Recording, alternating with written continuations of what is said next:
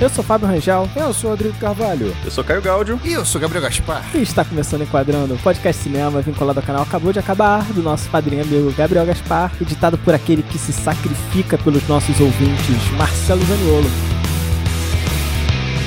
Hoje estamos aqui com o Caio substituindo o Daniel, que não pôde estar presente. Aqui é que nem o Fluminense do Fernando Diniz, cara. Aqui é todo mundo é, rodízio de posições aqui. A gente não tem só 11 jogadores, não. A gente tem uma equipe. A gente tem um plantel. Exatamente. E o time continua jogando fino. Jogando fino, Eu exatamente. não sei o que isso quer dizer, quem é Fernando Diniz, mas enfim, tamo aí, né? E eu fico confuso, porque cada hora eu tô num lugar na, na abertura, então eu já não sei mais como é que eu falo. É verdade, isso é verdade. Quase que eu é verdade. concluí O, já. o Caio é nosso 12 jogador. É aquele sempre que tem é, alguém contundido, vai jogar de atacante. Caio, Caio. contundiu camisa 10, vai jogar de camisa 10, o Caio. Eu prefiro me ver como o Wicked Fênix, Wicked Fênix, olha aí, porra. Wicked entendeu? Fênix. Que aparece pra resolver quando necessário. Aí sim, aí sim, porra. Humilde, sim. humilde. Porra, é o cavaleiro mais legal. É, o cavaleiro favorito de todo mundo. Todo Não, eu gostava mais do o- yoga. Eu gostava mais do yoga. Ah, é? Acontece. Acontece. Acontece, acontece. Bem, o Enquadrando vem pra falar hoje sobre Donnie Darko, filme de 2001, escrito e dirigido por Richard Kelly. É, para começar, eu acho que vale a pena citar que Donnie Darko não é o único longa do Richard Kelly, né? Por incrível que pareça. É, ele também dirigiu Southland Tales em 2006 e A Caixa, The Box, em 2009. The Box. Ah, esse filme é legal. Esse pô. filme é É, bacaninha. esse filme causou certa repercussão, né? Eu lembro de um burburinho na época, né? Pra quem não Esse lembra. filme, pô, tem as mesmas coisas que me agradam e que me desagradam em Donnie Darko. Ih, já começou criticando, cara. Eita, é, não sei. Ele tá ressentido. Mas basicamente, pra quem não lembra, o The Box era um filme que um casal recebe uma caixa, mas que se eles abrirem, eles ganham um milhão de dólares, mas alguém morre. Alguém morre aleatoriamente. Eu não faço ideia o que acontece nesse filme, mas eu lembro vagamente dele. É um argumento bem legal, bem legal. Um filme bem legalzinho. É curioso isso que a gente tá zoando aqui, que ele é, que é tipo, ah, o Donnie Darko é o filme dele, né? Uhum. Mas ele é um filme muito marcante, né? E quando você vê quem é o diretor, pô, é um cara que assim, não, não acabou não crescendo muito na indústria. Né? É, O é. filme é muito mais famoso que o diretor, né? É. É uma parada meio doida Eu mesmo. gosto do clima que Donnie Darko cria, né? Então, se a gente lembrar, Donnie Darko ele, ele é lançado um pouco antes do 11 de setembro, né? Isso também ajuda a criar um clima sobre o filme, né? Porque é como se ele estivesse É. fazendo uma pequena premonição, sabe? É, é meio bizarro. Teve não só esse problema do 11 de setembro, mas teve Columbine também, né? Quando ele começou a conceber o filme. Nossa, é ele mesmo, né? começou a conceber o filme lá em 97, 98, e Columbine foi em 99. Então, assim, quando o filme saiu já em 2001, Aham. eh, em janeiro, né? Não tinha acontecido 11 de Que setembro. clima, né? Columbine já era um negócio que mexia com o filme. Ele, ele fala que em Sundance ninguém queria ver o filme. O pessoal não, não queria entrar na sala, porque era um, um jovem com um problemático numa escola, tem cena com arma e tal, com uma, do estudante com arma. Então, Exatamente. isso mexeu muito com, com o Um filme. estudante que vê um coelho gigante, demoníaco. É. Mas o que é engraçado, né? Porque assim, você pega o filme, ele tem um argumento interessante, ele tem uma ideia interessante, mas ele também tem uma condução muito interessante. É, Foi o que o Fábio falou, o ritmo do filme é interessante, o tom que ele consegue dar ao filme, esse tom meio, meio É. melancólico, macabro. Pô, cara, tem muita competência ali que é engraçado, porque talvez ele tenha tido domínio sobre o filme porque ele tinha um domínio completo do argumento, ou então realmente foi a grande inspiração dele. Não sei, não sei, porque ele, ele podia ter tido uma carreira mais interessante, né? É, Rodrigo, a gente vê até a habilidade do diretor, né, com a câmera, né? É, Porque sim. ele, ele brinca com planos e sequências, tem muitas cenas no espelho que ele sabe trabalhar muito bem. Ele demonstra uma certa habilidade, uma facilidade de conduzir esse filme, que parece que, sei lá, nos outros filmes ele parece outra pessoa. É, tipo, entende? parecia que ele ia decolar a partir dali de Donnie Darko, né? É, parecia que ele ia decolar, Aí que né? tá, depois eu vou desenvolver isso ao longo do, do episódio, mas eu acho que boa parte desse sucesso, dessas características que tornaram o filme do Donnie Dark tão interessante, não vem necessariamente do diretor, mas de outros membros da equipe que trabalharam no filme. Hum, pode ser. Sempre pode ser O isso. Jake Gyllenhaal e a irmã dele, Meg Gyllenhaal, que são incríveis. Assim, É, Sim, sim. também, não, também. os dois são Incrível, incríveis. né? Mas tem isso, né? Você pode pegar um diretor que se rodeou de profissionais muito bons, como profissional de fotografia, É. direção de arte, que vai trabalhar o filme com maior competência ainda e sai um resultado incrível, que tem a contribuição do diretor, que tem essa visão do macro, mas não conseguiria executar sozinho, né? Isso é verdade. Eu acho né? que tem uma coisa que, na verdade, faz ser o sucesso do filme todo, é que eu sinto que é um filme com muito coração, né? É um filme que que ele fala muito sobre ele, é um filme quase autobiográfico em certos pontos, né? Verdade. Até Sim. os relatos dele falando, é, ele fala muito dele no filme, né? Ele viveu situações semelhantes. Aham. Então esse coração que ele coloca no filme, acho que fala muito com a gente e conseguiu ditar um tom que a gente vê hoje de muitas produções, né? Stranger Things eu acho que é muito baseado nisso, porque ele pega essa coisa do adolescente, né? Do jovem adolescente nesse processo de vida pra vida adulta, né? O drama familiar, Sim. mas coloca uns temas mais pesados, mais profundos no filme e ao mesmo tempo bota uma camada de ficção científica com um roteiro que não se explica muito. Eu acho que a magia tá um pouco nisso aí, né? É uma mistura, né? Tem, tem um quê de as vantagens de ser invisível, vai beber muito dessa fonte também, né? Sim. Com um tom melancólico, pesado, né? Temas sérios sendo debatidos, né? Pô, perfeito isso que o Rodrigo falou também, de, assim, de uma mistura de as vantagens de ser invisível, né, com uma ficção científica ali. Mas só vendo o filme você não consegue entender a teoria científica por si só. Você sai confuso do filme, na parte lógica, do que aconteceu, qual a lógica por trás, né, do- dos eventos que estão ali. E essa confusão, esse sentimento de confusão é muito bem-vindo na jornada dos adolescentes, crescendo, tentando se descobrir, sabe? Então, esse sentimento de confusão da ficção científica agrega muito à história de amadurecimento do adolescente. Essa é até a minha reclamação, que quando o diretor vai explicar depois a lógica por trás de tudo isso, É, né? retira esse sentimento, que pra mim é parte fundamental da experiência. Mas não explica aqui, né? Ele explica fora Não, do ele não filme, explica né? aqui. Exatamente, fora do É, filme. não, não, não, ele não explica aqui, ele explica fora do filme. Eu tenho até dúvida se essa ambiguidade toda, ela é proposital ou não. Cara, tem um diálogos estranhos e tal. E eu vi, fui fazer o... Infelizmente fui ver a versão do diretor. e a versão do diretor, ela faz questão de explicar muitas cenas que são muito confusas no original, mas são Aham. explicadas aqui. Então a magia do filme acaba Perdendo um pouco, se né? esvaindo um Ah. pouco. É, você acaba perdendo um pouco. É né? engraçado você pensar que, assim, vamos imaginar por um momento, sem julgamentos aqui, né? Que essa confusão do filme tem acontecido de forma involuntária do diretor. De qualquer maneira, essa confusão, como a gente tá falando, alimenta o filme inteiro, cria uma textura pro filme muito interessante, que tem a ver, como o Gabriel falou, os adolescentes, tem a ver, como o Caio falou, tem a questão do sci-fi ali, e principalmente por conta do protagonista ter alguma questão psicológica, psiquiátrica, né? Isso tudo agrega muito ao filme, essa confusão que poderia ser um elemento, um defeito do filme, na verdade isso agrega. Você sai um pouco confuso, mas como o Gabriel falou, os adolescentes são assim, é muita informação, é tudo mesclado, na hora que ele fala a gente não entende tão bem. Aham. Eu tenho irmãos jovens, eu sei muito bem o que é você não entender o que ele está falando, mas aí que tá, né? Depois ele começou a mastigar o filme, explicar o filme, mas bem ou mal, o filme é o que ele é, o que ele foi lançado, né? É, então, eu acho que é muito interessante ter isso em mente, que, sabe, o diretor lançou o filme, a obra não pertence mais a ele, sabe? A gente pode analisar em cima disso, ah, mas o diretor falou fora das câmeras que isso aqui significa isso. Não importa. Não importa. Né? Porque a obra tá pronta, sabe? E a gente vai avaliar independente do que o diretor falou ou não, achou ou não, sabe? Quis dizer ou não. É. Eu queria pontuar uma outra coisa aqui com vocês sobre o tom do filme. Que sabe quando eu assisto Donnie Darko, se eu assistisse Donnie Darko hoje e não soubesse a origem de Donnie Darko, eu juro pra vocês que eu achar que isso aqui é um filme baseado num quadrinho da DC do braço da Vertigo, sabe? É, tem um parece de um- vértigo, Porque ele se chama Donnie Darko. Porra, Nome já de é um super-herói, Parece né? um nome de super-herói, né? O nome de pelo menos um personagem principal de uma HQ, né? Que é até falado no filme isso, né? É, né? A menina brinca com ele. É, né? você tem nome de herói, É. é. Tem essa brincadeira com o nome dele no filme, né? Ele tem um clima que lembra muito o clima da Vertigo, sabe? O que de Constantine, com, né, Um uma clima coisa de catástrofe assim. iminente, né? Assim, É, essa É, e o mundo dele, ele de certa forma, ele é estruturado. Então você tem personagens de certa forma que estão estruturados ali num papel. A gente às vezes não entende exatamente o que que é esse papel, mas ele tá ali, né? Então existe um universo coeso minimamente dentro. E fechado, né? Mesmo- É, exatamente. Por mais que você não entenda, faz algum sentido, né? Faz. Parece que você tá acompanhando o microverso. É, exatamente. Uma coisa assim, É, né? E, e de fato tá. é. É, É. de fato tá, né? Então vamos pra sinopse. É, mas antes da sinopse, eu gostaria de lembrar que o Enquadrando ele tem uma campanha no Apoia-se. Então, se você quiser aproveitar, entrar lá em apoia.se barra Enquadrando, você pode ajudar esse projeto a se manter e, quem sabe, também crescer, né? Então, gostaria de agradecer alguns nomes das pessoas que apoiam a gente. São esses: Morgana Carmen Diniz, Pedro Ivo Souza Medeiros, Alexandre de Sales Bandeira, Marcela Takahara, Leonan Lisiero e Gustavo Eike Nakandakari. Galera, muito obrigado. Obrigado, gente, de coração. Vocês são demais, gente. Obrigado. Então, sinopse. Donnie é um adolescente que foge da morte por acaso e passa a ser guiado pela assombração de uma pessoa vestida de coelho.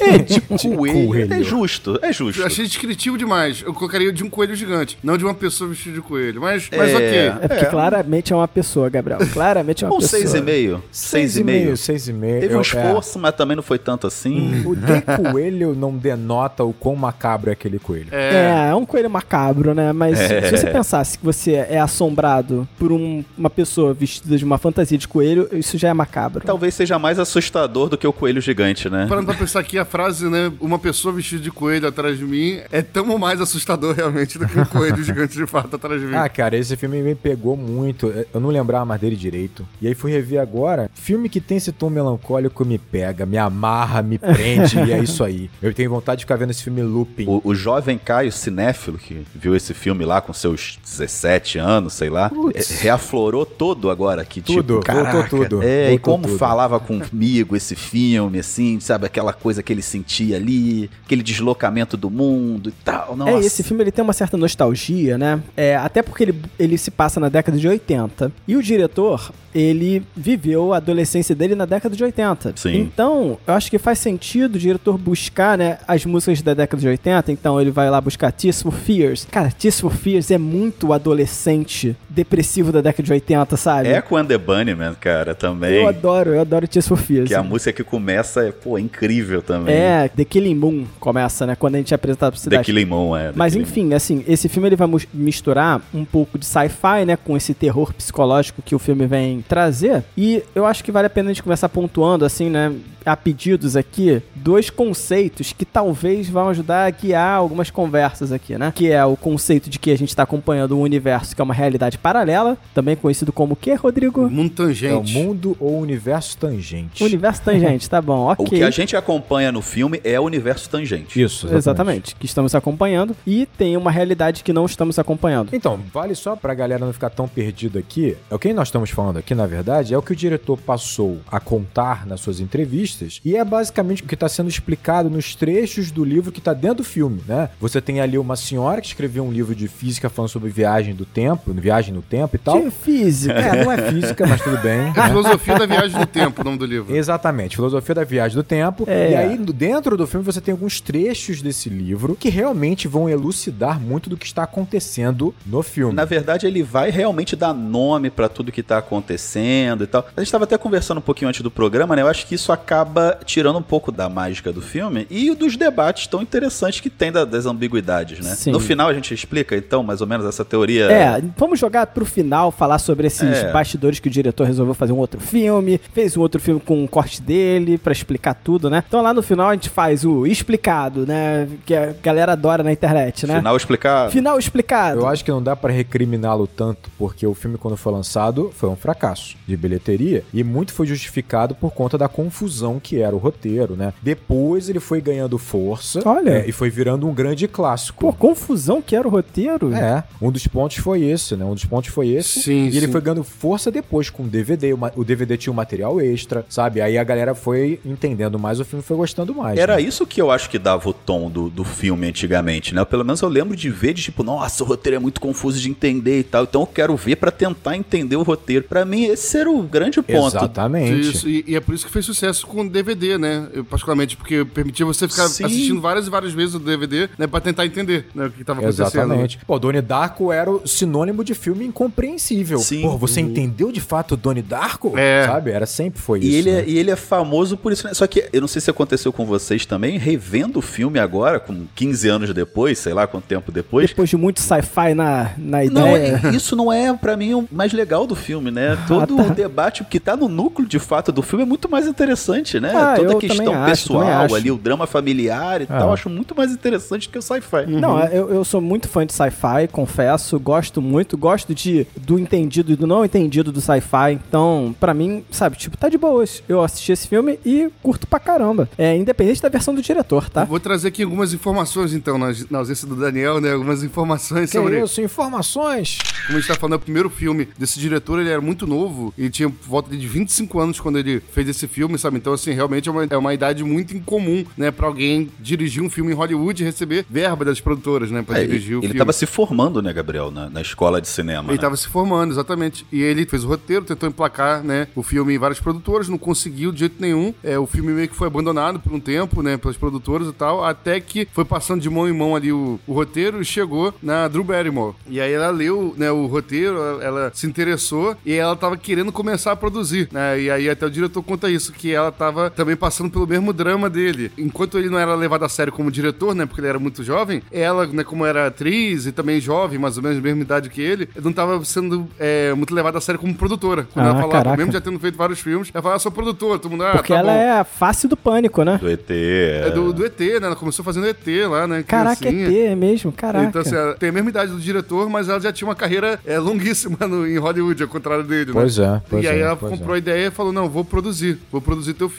E aí conseguiu um orçamento pra ele, pequeno. Ela tem uma produtora, né, a Drew Barrymore. né, Isso. Que fez é, As Panteras, fez aquele filme com Adam Sandler, como se fosse a primeira vez. Tem alguns filmezinhos, alguns hitzinhos depois. né? Sim, sim. E, e aí essa produtora de- dela ainda tava ali é, engateando, ainda não era muito levada a sério, né? E aí ela apostou nele. é, só que o filme teve um orçamento baixíssimo, muito baixo, muito baixo, né? Porque a produtora dele tava começando. De modo que ela conseguiu nomes grandes, é, mas quase todos sem receber ou trabalhando de graça trabalhando pelo preço de tabela, que eles falam lá, que é como se fosse assim, um preço de, de artista iniciante. E, e aí tava lá o, o Jake Gyllenhaal, a, a irmã dele, né? A, a Meg Gyllenhaal, que participaram muito, muito. Eles ficavam a noite inteira revisando o roteiro com o diretor e acrescentando e criando história pro Donnie, sabe? E, e aprofundando o roteiro, assim. Eles ficaram trazendo várias e várias camadas pra ele e ele aceitando tudo isso. E aí, o diretor de fotografia que já trabalhou com Ridley Scott, sabe? Trabalhou com ele quase que de graça. Ah, tá explicado aí. tá Os diretores de explicado aí. fotografia do Ridley Scott trabalharam com ele, assim, pelo preço de, de tabela e levaram ainda grátis o equipamento todo que eles tinham, sabe? De filmagem, as câmeras Pô, todas. isso é muito bom, Porra, né? que É, foda. E ele mesmo falou: olha, gente, é o meu primeiro filme, eu não tenho ideia do que eu tô fazendo aqui, então tudo que vocês quiserem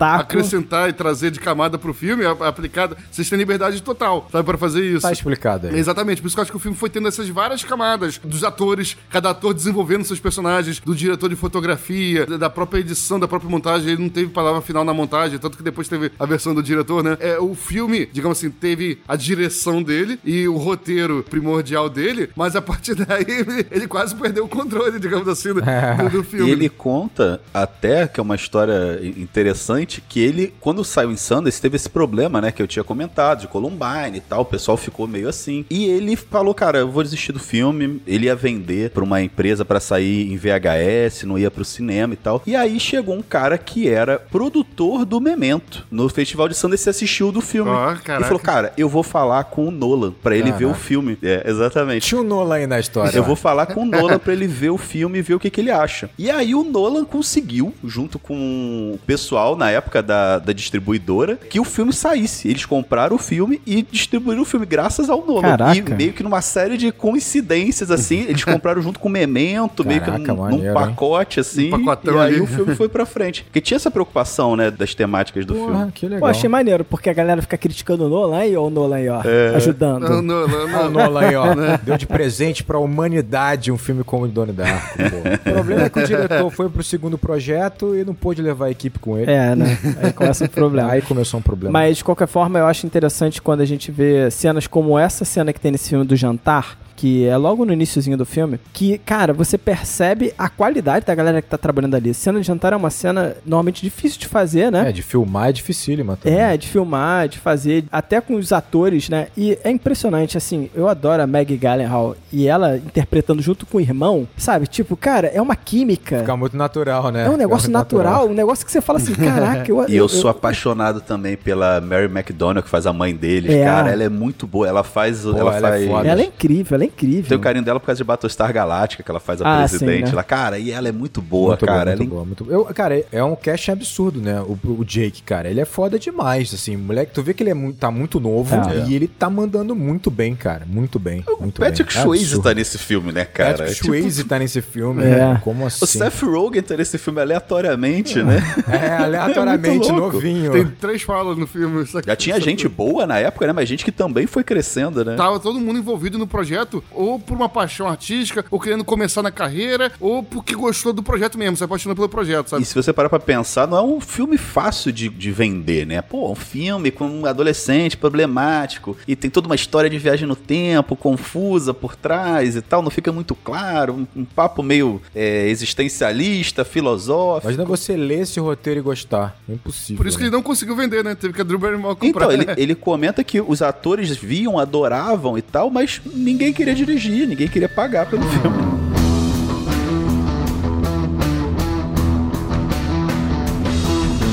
Eu gosto muito, no início desse filme, que ele já começa apresentando o Donnie caído no meio da estrada, né? Desacordado. Ele simplesmente pega a bicicleta e sai andando. E aí começa a tocar essa música, né? The Killing Moon, que é uma música que traz essa nostalgia, e a gente é apresentado aquela cidade, né? Vendo aquela cidade acontecer, né? Aquela pequena cidade no- na Virgínia, acontecer enquanto o Donnie tá passando e tá andando, né? E isso acho que acaba trazendo um tom pra esse filme, já define esse espaço onde esse filme acontece, essa, esse microcosmos, né? Onde esse filme acontece, e os agentes que estão ali trabalhando, né? É É, verdade. até como é um filme sobre viagem no tempo, é um filme que tem um caráter cíclico, né, cara? É até interessante porque é aí que meio que vai terminar a jornada do Donnie Darko, né? Da sua missão lá, né, sci-fi. Começa e termina ali, né? Começa e termina exatamente no mesmo local, né? E Exatamente. sozinho, né? Ele começa e termina sozinho, Sozinho, também. Isso, é, sozinho. isso é interessante, fala muito com o filme também. Sim. Ele até fala disso, né? As pessoas morrem sozinhas, É, né? com essa sensação de solidão, né? Então já fala bastante sobre o filme, né? Mesmo a cidade tá ali no fundo, tá todo mundo ali no fundo, e ele tá sozinho na estrada. E isso é uma coisa bem interessante, assim, como é que esse diretor tenta, com imagens, contar a sua história, sabe? Boa parte dela, né? Como se fosse realmente uma, uma história em quadrinho que a gente tava falando ali, né? né? Ele tenta apresentar tudo sem, às vezes, uma necessidade de, de tanto de diálogo, né? Ele vai fazer isso posteriormente na cena do colégio, ele vai apresentar todo mundo em câmera lenta e tal, mas aqui ele também já faz isso com a família, né? Ele mostra todos os integrantes da família interagindo entre si nesse plano que ele tá descendo ali é, de bicicleta, né? Na entrada da casa aparece o pai regando o jardim, Regando, né? Ele tá soprando as folhas, Ele né? tá soprando folhas, soprando folha no jardim, É perdão. o pai zoeiro. Mas, é, A irmã passando, exatamente o pai zoando, é, dando uma zoadinha. Ele entrando em casa, aparecendo uma placa lá, onde está Doni Darko, sabe, tal, né? Ou seja, já mostra algo comum. E você descobre que ele ficou a madrugada inteira ali, né? É interessante quando se relaciona isso com a cena onde ele tá caído deitado. Cara, aquilo é uma estrada. Ele tá no meio da estrada. E logo depois de uma curva. Sim, perigosíssimo, né? Perigosinho. Ele não morreu É porque alguém não quis que ele morresse, né? Quase como se tivesse uma vontade divina que ele não morresse. Não passou nenhum carro ali naquele momento, né? Não, não precisa nem de turbina pra cair no quarto dele, precisa só de um caminhão na estrada. Só tá sozinho, É, né? exatamente, Mas o né? jovem é assim. É, não, e ele vai entrando de pijama tranquilamente em casa e a família toda olhando pra ele, né? A mãe tá no jardim. Ou seja, mostra que é algo, algo normal. Como se nada tivesse acontecendo, né? O pessoal, ah, teu irmão tá chegando aí. tivesse Ah, o. Doni voltou. É. Doni voltou. Vamos almoçar. Vamos tomar o nosso café. Mas isso é interessante, né? Porque mostra mais ou menos essa, essa força, sabe? Que ele tem em volta dele que, sabe? Tipo, ele não vai morrer, sabe? Parece muito isso, sabe? Me passa muito essa sensação. Não, eu acho que também passa uma sensação de que no fundo você vai morrer, ou teoricamente, porque no filme vai subverter isso, você vai morrer no seu momento. Do seu momento, Então né? você pode passar por várias situações e circunstâncias de quase morte, mas se não for ali, você não vai morrer. Interessante, isso é muito interessante. É um ar de predestinação, né? E vai Uma dando esse tom pro filme, né? Eu vou falar um pouco sobre isso. Eu só joguei aqui uma, uma sementinha. Eu já vejo de outra forma, então já mais pra Ah, frente maneiro, a gente... maneiro, E maneiro. é legal que dá um tom também, né, de filme, é daquele filme dos anos 80. O diretor fala que ele gosta muito daquele John Hughes, né, que é o diretor do Clube dos Cinco. Nossa, é bom demais. John Hughes. Curtindo a vida doidado. Então dá esse tom já, tipo, ah, pô, os adultos não estão se importando com você, né? É. só que aqui num tom mais sério, né? Tipo, os meus pais realmente não se importam comigo, né? Porque nos anos 80 os, os pais não se importam, né, com os filhos nos filmes, né? É, tá os filhos é, em altas aventuras salvando o mundo e os pais né, indo jantar indo pro trabalho. Né? E os pais É. não estão nem aí, Os né? pais estão no ritmo de trabalho como sempre. né? Exatamente. A gente introduziu uma coisa interessante, né? Você imaginar agora que o projeto era de um jovem que, basicamente, no meio desse processo industrial do que é você fazer cinema, ele vai terceirizar muito dessa produção porque ele não tem experiência para isso, né? E ele teve realmente o acompanhamento de pessoas, de profissionais muito capacitados, a gente percebe pelo resultado final. É interessante você imaginar o seguinte, né? Ele estava provavelmente obcecado com a ideia dele, com a história dele de viagem no tempo e todos esses detalhes que só ele vai compreender e entender com profundidade. Só que ele parece ter sensibilidade suficiente pra conseguir, né, tipo, rechear esse filme com uma profundidade muito interessante, né? Talvez exatamente porque ele não estivesse tão preocupado com isso, porque se ele quisesse realmente contar uma história cheia de analogias e metáforas e críticas sociais, talvez ficasse raso, né? E aí quando ele não se preocupa com isso, só vai pela acessibilidade, Eu, né? eu fico pensando se é intencional, né? É, não sei. Talvez tenha sido só um colateral interessante, sabe? De um cara muito sensível, né? E muito capacitado. Sim, é. E, e talvez por isso soe tão genuíno, né? Aquilo que ele coloca ali, né? Exatamente, exatamente. Isso é tão exatamente. natural. Ainda nessa entrevista dele, né, que ele vai falando, ele fala sobre essa cena do jantar. Corrobora muito com isso que você falou, Rodrigo, assim, de ser parte da experiência dele, da visão de mundo dele, sabe? Ele fala que ele veio de uma cidade que é muito conservadora. Apesar da família dele não ser tão conservadora, Aham. ele quis retratar uma família conservadora normal. E aí ele até fala que em Hollywood, né, tem muito mais democrata do que republicano lá, então é muito fácil você é, tirar sarro ou estereotipar os republicanos como alguém conservador, mal, durão e tal. E, né, ele via que não era assim. Ele via que as pessoas eram muito mais humanas. Então ele queria colocar nessa cena do jantar, claramente o pai como um republicano, né, e alguém conservador, mas que dá liberdade, né, pra filha falar o que ela pensa na mesa de jantar. Os irmãos começam a brincar de palavrão, falar palavrão na frente do outro. Aí a criancinha pequenininha pergunta, né, o que que é tal palavrão? E o pai começa a rir, a gargalhar, sabe? Uhum. Que aquilo não incomoda o pai, como as pessoas pensam na cabeça dele que incomodaria alguém conservador, que, incomodaria. não deixaria alguém Sim, falar sim, palavrão sim. na mesa de jantar, sabe? Que é um local sagrado. Desconstruir um pouco essa ideia, né, É, também. e queria colocar essa complexidade de, assim, do ser humano, que Ah. não é só um conservador, não é só um, republicano, não é só um democrata, tem graus de complexidade que são pais Eu carinhosos. vou guardar isso aí que você tá falando pra minha pauta. Que eu não quero entrar nisso agora, mas eu gostei. queria que fossem pais que você gostasse dos pais do Doni Darko, apesar de você discordar deles politicamente ou não. Sim, Ma- Mas, sim. ao mesmo tempo, Gabriel, até é, fazendo o advogado do diabo aqui, é um pouco dúbio isso, né? Porque ao mesmo tempo você sente que o pai não tá tão preocupado. Às vezes ele parece que ele tá alienado ali em, em relação à situação da família. Então, às vezes, parece que ele é realmente. Não é que ele não tá se importando, mas ele deixa isso pra mãe, sabe? A mãe é que vai se É que preocupar. ele tá meio que vivendo no piloto automático, né? Ele tá vivendo É, ele dá realmente essa complexidade, né? Um personagem que é carinhoso, que é um, um cara legal, que é super conservador, você vê ele nessa fala do jantar pelas falas dele, mas que Sim. também ao mesmo tempo não se importa tanto com a situação ali, mas em alguns momentos ele fala, então essa Sim. dubiedade é muito legal. né? Agora, eu acho interessante que a gente pode olhar muito esse filme pela perspectiva do Donnie Darko, porque é ele que passa a perspectiva do filme, e que o filme se torna um grande filme de adolescente, como a gente falou aqui, né? É, citou a referência de Clube dos Cinco, e que a gente também falou que ele parece que ele ajuda a inspirar outras coisas, como as vantagens de ser invisível, né? Que a gente já falou no Enquadrando aqui, num número que eu esqueci, eu devia lembrar pra poder linkar vocês pra ouvir esse programa, mas O esqueci. programa ficou ótimo, hein? Mas temos um programa sobre as vantagens de ser invisível. E esse filme, ele acaba colocando esse tom também de que é um filme adolescente, sabe? É um filme sobre o drama adolescente, sobre essa crise existencial clássica do adolescente, né? É, é o chamado coming of age, né? É. Que é um amadurecimento, né? Um processo de amadurecimento. É. Jovem Que a amadurecendo. gente tem o nosso personagem que começa muito. Lembra muito até o personagem que a gente destacava lá do A Pequena Miss Sunshine. Um personagem que ele tá ali tendo uma certa crise existencial, que ele tem um- uma pegada um pouco nihilista, né? Mas que ele vai descobrindo aos poucos coisas que ele precisa se preocupar, né? Coisas que ele de fato dá valor na vida dele e ele vai se preocupando, né? Porque o início dele parece muito, sabe, nihilista. Tanto que ele tá dormindo no meio da estrada, sabe? Foda-se. Ele, se ele morrer, morreu, sabe? Morreu, não faz diferença. Não faz muita diferença. E vai ter essa construção muito em função do colégio, né? Então a gente também vai ser apresentado esse colégio, né? Ainda num som de Tears for Fears, é muito bom isso. Muito foda. É, Tears for Fears tá sempre ali, Numa né? cenaça, né, cara? É, que ele vai trazer esse plano sequência. Plano sequência irado. Muito E ele bom. vai apresentando os personagens nesse plano sequência, sabe? Então ele, ele mostra as meninas treinando, ele mostra o bad boy do colégio cheirando cocaína. Ele mostra muita coisa, sabe? Nesse início, né? A relação de alguns professores. Porra, fica realmente muito interessante você sentir aquele clima daquele colégio, sabe? Que eu acho que traz essa nostalgia, mas também traz aquele perigo, né? Aquela sensação de, de terror que é um colégio americano, sabe? Tipo, e acho que aí relaciona muito com Columbine, por E- exemplo. E né? ali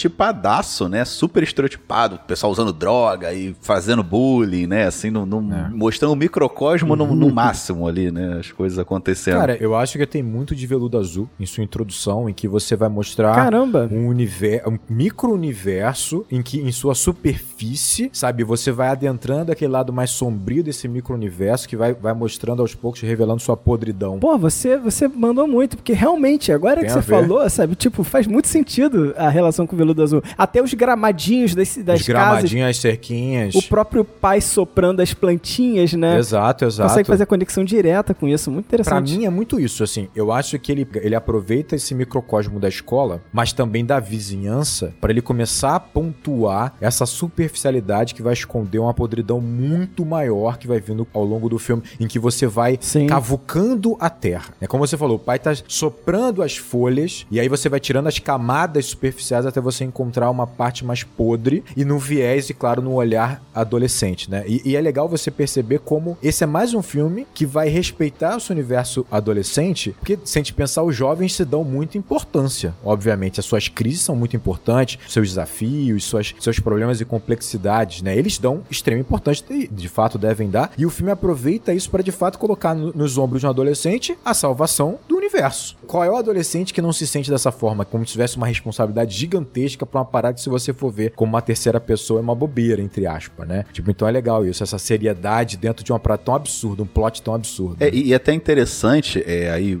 uma informação também, depois eu quero vinheta nessas informações todas. Informação. Ele fala que uma das ideias que fez ele pensar nesse filme foi uma história, quando ele era jovem, que ele leu que um pedaço de gelo caiu de um avião e caiu no quarto de um jovem que por acaso não estava lá no dia e destruiu o quarto do jovem. Caraca. Um pedaço de gelo gigante. E ele ficou pensando como esse jovem estava pensando depois do que aconteceu. Que- será que isso é um recado dos céus pra mim? Será que isso é um, um recado do destino pra mim? Será que tem alguém tentando me matar? Será que alguém tá mirando em mim? Será, Será, que, que, é proteção ou ameaça? é, será que eu sou importante nesse universo? Será que eu não sou? Então, é, o filme todo respira muito isso, né? Essa coisa de o jovem tentando encontrar o seu espaço na, na sociedade. né? Totalmente. É engraçado, né? Eu, a última vez que eu trouxe uma teoria minha, né, que tem um viés espiritual, foi em é, Interestelar. Não, essa não foi a última vez. Ah, Todo sim. filme, todo grande filme, foi, lança um- grande foi. É grande, a grande. grande. Nada disso. Eu só menciono algumas coisinhas, mas grande, que eu falei assim, ó, início, meio e fim, foi Interestelar. E esse me trouxe. E eu acho que esse filme, dentro da sua, sua metáfora e suas loucuras, suas analogias, quando eu linko ele pra mim, meu entendimento de mundo espiritual, ele é o melhor exemplo que eu tenho no cinema. Ele é melhor do que filmes que tentam, sabe, de fato representar, vamos dizer assim, alguma, algum mundo espiritual, alguma coisa assim, fracassam frente a um filme como esse. Que pra mim, ele é preciso, provavelmente sem querer ser, né? Pra mim é incrível, cara. incrível. Eu vou fazer algumas relações aqui. É aquela velha história, assim, ó, o destino é, não é destino, né? Tem a ver. Eu vou falar um pouco sobre isso, né? A minha, eu tenho uma teoria também sobre o filme e é meio que antagônica ao que você tá falando. E, e- e maneiro, tudo bem. maneiro. Eu acho irado, Não, né? é, e é meio que o oposto que você tá falando. É, não, isso é bom, né? Isso é bom que o filme permite isso pra Bom gente. pra né? caramba, cara. Bom pra E cacete, eu não sei cara. qual é a teoria de vocês, mas eu acho que Segredo? num patamar a gente pode olhar um pouco o filme como uma grande crise existencial adolescente. Assim, eu fico pensando, né? Sabe aquele flash antes de morrer, sabe? Uhum. Você pensar sobre repensar a sua vida, repensar tudo que você fez e onde você está e o que poderia ter acontecido. Poderia ser uma coisa muito assim, sabe? sim, e eu claro. linko muito a ideia do, da turbina de avião caindo em cima do quarto dele com a ideia da briga que ele teve antes, sabe? Uhum. Com a mãe, com a irmã, sabe? Então, quando a gente vê essa turbina de avião caindo em cima do quarto dele, se ele não tivesse ali, e a gente vai linkar lá com todo o final do filme, né? Que, tipo, vai resultar na morte da mãe, talvez ele estivesse pedindo, ah, eu queria que minha mãe morresse, sabe? Ele xinga ela e, e, sabe, tipo, simplesmente, mas ele ainda não entende o quanto ela é importante na vida dele, sabe? É, Então, ou então ele mesmo queria morrer, né? Também pode ser isso, né? ou ele mesmo querer morrer. Essa briga, essa cena com a mãe dele é muito interessante, né? Porque o Jake Gyllenhaal atua muito bem nessa cena, porque é, você vê que ele, ele não queria ter dito aquilo, ele se dói por ter dito aquilo quando ele xinga ela, né? Ele na verdade queria que ela voltasse lá e desse carinho pra ele, né? Então talvez ele se ressinta também, então talvez ele mesmo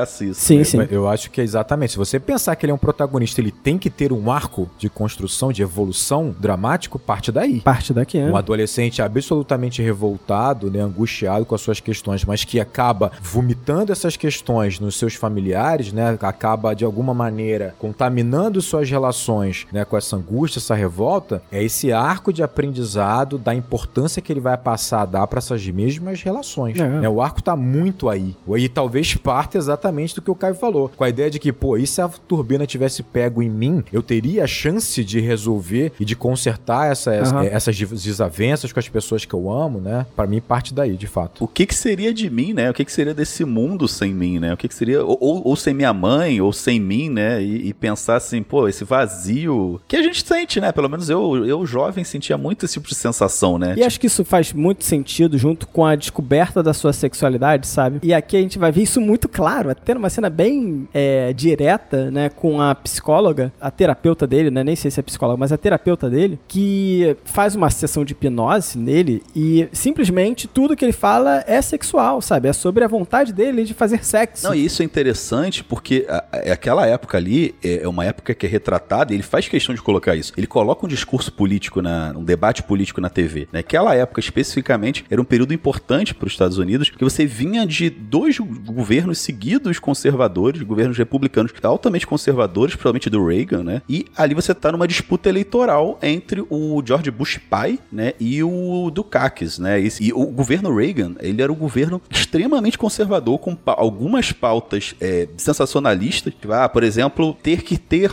oração nas escolas antes de começar as aulas. Guerras drogas. Tinha é. uma pauta rígida sobre guerras drogas. Ele tinha aquela questão da doutrina Reagan, que era financiar é, rebeliões anticomunistas pelo mundo, né? Então você tem esse debate muito profundo na sociedade uhum. naquela época. E você está falando aqui numa época que é o final da, da Guerra Fria, né? Então o, os ânimos, esse debate é um debate que está muito na sociedade. Ideias conservadoras e ideias mais progressistas estão debatendo muito Estão em choque, né? Total. É um choque. Você está num período ali que não se discute tão abertamente sexualidade, né? Que você já passou daquele período e agora você está num período altamente conservador. Então você não pode debater sexualidade de forma tão aberta. Doenças mentais, questões mentais, e psiquiátricas e psicológicas ainda são tabu da sociedade. Tem até um ponto relevantíssimo aqui que eu acho que ele até faz um pouco de referência disso. O Dukakis, né, que era esse opositor ao, ao Bush, né, que era o democrata, ele sofreu uma campanha seríssima por conta disso, porque falavam que ele era, e aí vou usar o que o pessoal falava na época, que falava que ele era doente mental porque ele frequentava psiquiatra. Era esse o nível da campanha. Ele perdeu muito voto por causa disso. É, e você vê o Doni, o Doni é essa pessoa, né? O Doni é essa pessoa que todo mundo sabe que tem alguma, alguma questão psiquiátrica, né? Que, que ele trata, e ele é visto pela sociedade como um párea. Então ele não pode falar os sentimentos dele, ele não pode externar a sexualidade dele, ele não pode colocar as coisas que ele sente, a não ser pra terapeuta dele, que também é uma pessoa conservadora, né? Que tá o tempo todo falando para ele, não, pô, veja bem, a sociedade é dessa forma, normalmente tenta descredibilizar ele. É, então, essa pauta política é muito importante pro filme. E eu acho muito interessante você trazer isso, Caio, porque essa pauta política, ela vai surgir em outros pontos desse filme,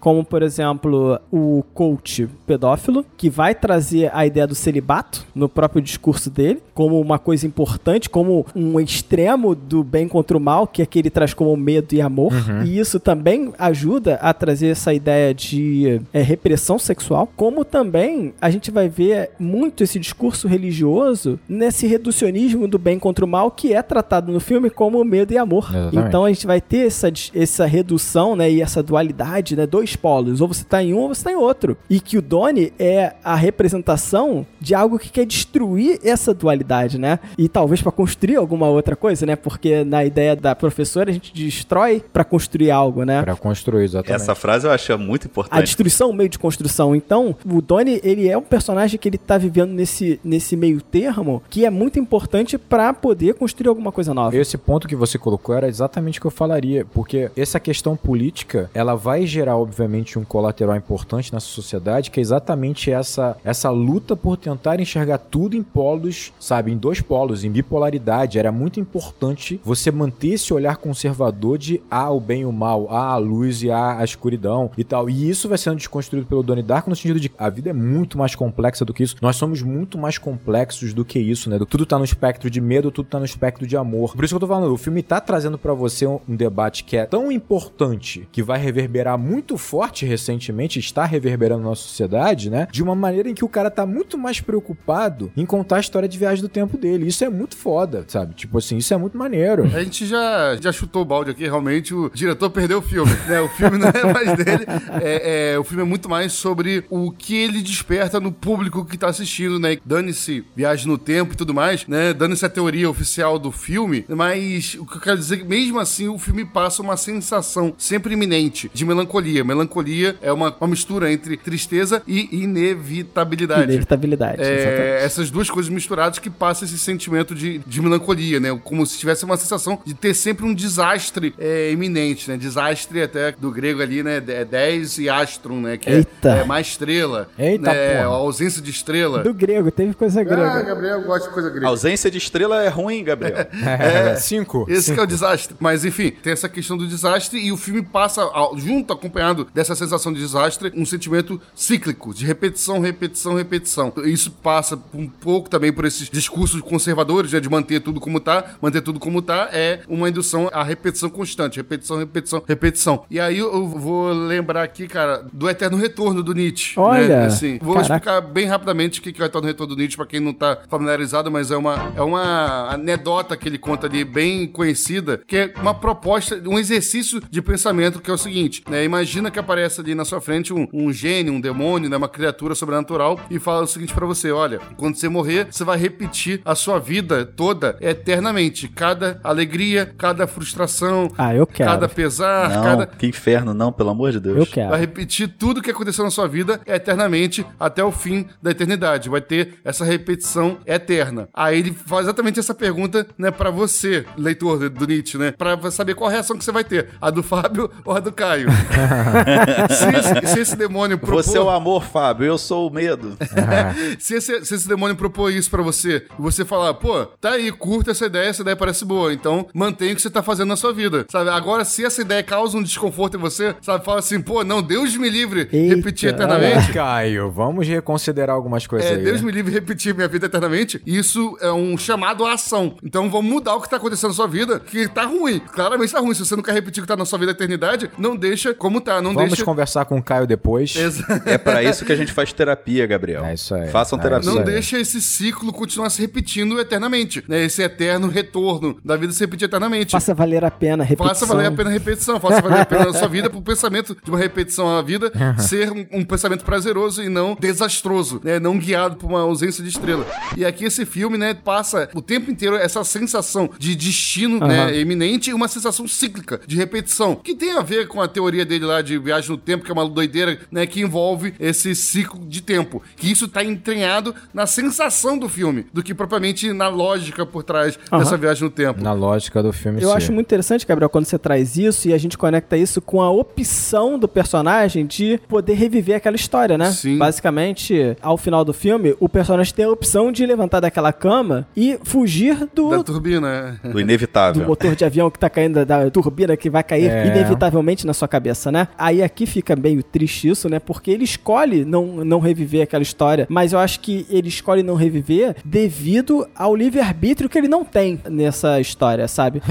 Caraca, eu penso completamente diferente, mas legal, Pô, legal. aí é que é legal. o debate, Tudo né? bem, não, tudo bem. Exatamente, é o debate. Mas por que, que eu digo do livre-arbítrio que ele não tem? Porque ele declara isso para a psicóloga, né? Ele fala que, tipo, ele precisa seguir o chamado que está sendo colocado a ele, sabe? Que ele chega a ver o movimento dele antes desse movimento acontecer e ele precisa seguir. Então, parece que é muito um pouco disso, sabe? Dele não acreditar, e talvez seja um problema dele, Rodrigo. Dele Tudo não bem, acreditar nesse potencial do livre-arbítrio que ele tem, sabe? De que ele, na verdade, precisa seguir esse caminho que já tá predeterminado e logo, por conta disso, ele prefere não reviver essa história, que é a única opção de livre-arbítrio que ele teria ali naquela história, sabe? Talvez. Mas você não acha que o ato dele ter permanecido naquela cama, na verdade, foi um ato revolucionário para poder salvar as pessoas que ele amava? Será que ele não poderia salvar as pessoas que ele amava vivendo? Ele poderia. ele- Entendeu? Mas se, se você partir de uma ideia que é um looping aquilo ali, que pra mim é isso, né? Na verdade é um looping Mas, é, repetido looping- infinitamente até que ele se encerrou, né? A gente viu ele se encerrar. Pelo visto ele entendeu que aquela dali era a única opção pra ele, né? E ele num ato revolucionário, É, não, ele beleza. optou por não É que no momento que aquela é a única opção, sabe? Tipo, ele só tem livre-arbítrio naquele momento. Na verdade, será que aquela morte dele ali, eu não vejo como uma morte real, né? Uma morte metafórica, um pouco da morte das vontades dele, né? Pode de certa ser, forma, pode ser. né? De certas vontades deles em prol das pessoas que ele ama. Eu acho que vocês estão com essa visão porque a gente diverge numa questão muito simples, né? Eu tenho as minhas crenças espirituais e vocês não têm. E aí que a gente vai criar uma grande divergência, né? E pra mim tá a beleza do filme nesse aspecto é o seguinte, quando ele conversa com o professor de física, que teoricamente ele vai ser um cara ateu, imagino eu, né? Ele fala assim: "Então, se eu tiver o vislumbre do meu destino, na verdade eu estou enxergando o meu futuro? E esse futuro, na verdade, seria pré-determinado? Seria o meu destino determinado? Aí o professor fala: não, se você então está enxergando o seu futuro, você pode alterá-lo, né? É. Se você tem conhecimento do seu futuro, você pode alterá-lo. Aí ele fala assim: mas e se for o caminho de Deus? Eu acho essa frase muito foda, porque ela soa realmente como se fosse algo pré-determinado e uma prisão. E o que eu acho engraçado é você pensar o seguinte: é você pega o Doni Darko. Doni Darko é um cara absolutamente rebelde, confrontativo, extremamente inteligente, né, muito racional dentro das ideias dele. É o perfil completo de ir contra esse tal caminho de Deus que ele tá colocando ali. Tanto é que ele fala pra psicóloga, ele fala, olha, eu terapeuta, não sei, ela- ele fala, eu de fato me sinto só. Não tenho como responder diferente pra você porque eu não tenho nenhum tipo de comprovação de que algo existe junto de mim. Ou seja, ele tá falando ali praticamente de Deus. E é engraçado você pensar que quando você enxerga alguém no caminho de Deus, você vai imaginar quem? A professora conservadora, que olha tudo de uma forma bipolar. Ou seja, ela tá dentro de um caminho que é uma prisão que basicamente tem muros que levam ela de uma direção só, certo? Tipo essa direção linear. Ou seja, ou é medo, ou é amor, ou é demônio, ou é Deus, né? Tipo, é o caminho Aham. linear. Só que o engraçado, você pega o Doni Darko, que ele é absolutamente rebelde, racional, ele se aprofunda na consciência dele a tal ponto de ver o destino saindo do ventre de cada pessoa e saindo dele também. Ou seja, ele vê o destino, ele vê o futuro, ele pode mudá-lo e ele opta pelo caminho de Deus. Eu acho que a beleza do filme tá aí pra mim. Eu sempre enxerguei dessa forma de que a professora conservadora não está com o caminho de Deus e você tendo conhecimento do seu destino, automaticamente você optaria, entre aspas, pelo caminho de Deus. Não porque ele é imposto a você, não porque ele é obrigatório. Porque ele é o caminho perfeito. Ele é o caminho perfeito dentro de uma questão de quem você é, pra onde você vai, pelo que você tem que passar. E quando você tem essa consciência, você segue ele inevitavelmente. E é uma escolha natural. É, a questão é, por que que para mim Donnie Darko ele segue o caminho de Deus? Porque ele teve consciência e percebeu as razões de seguir o caminho de Deus. E aí quando eu falo caminho de Deus, não tem a ver com um caminho imposto por um homem barbudo, sabe, que fala esse é o caminho pra você e acabou. Não, é o caminho que ele percebe que é inevitável, não no sentido de que ele é obrigado a percorrer,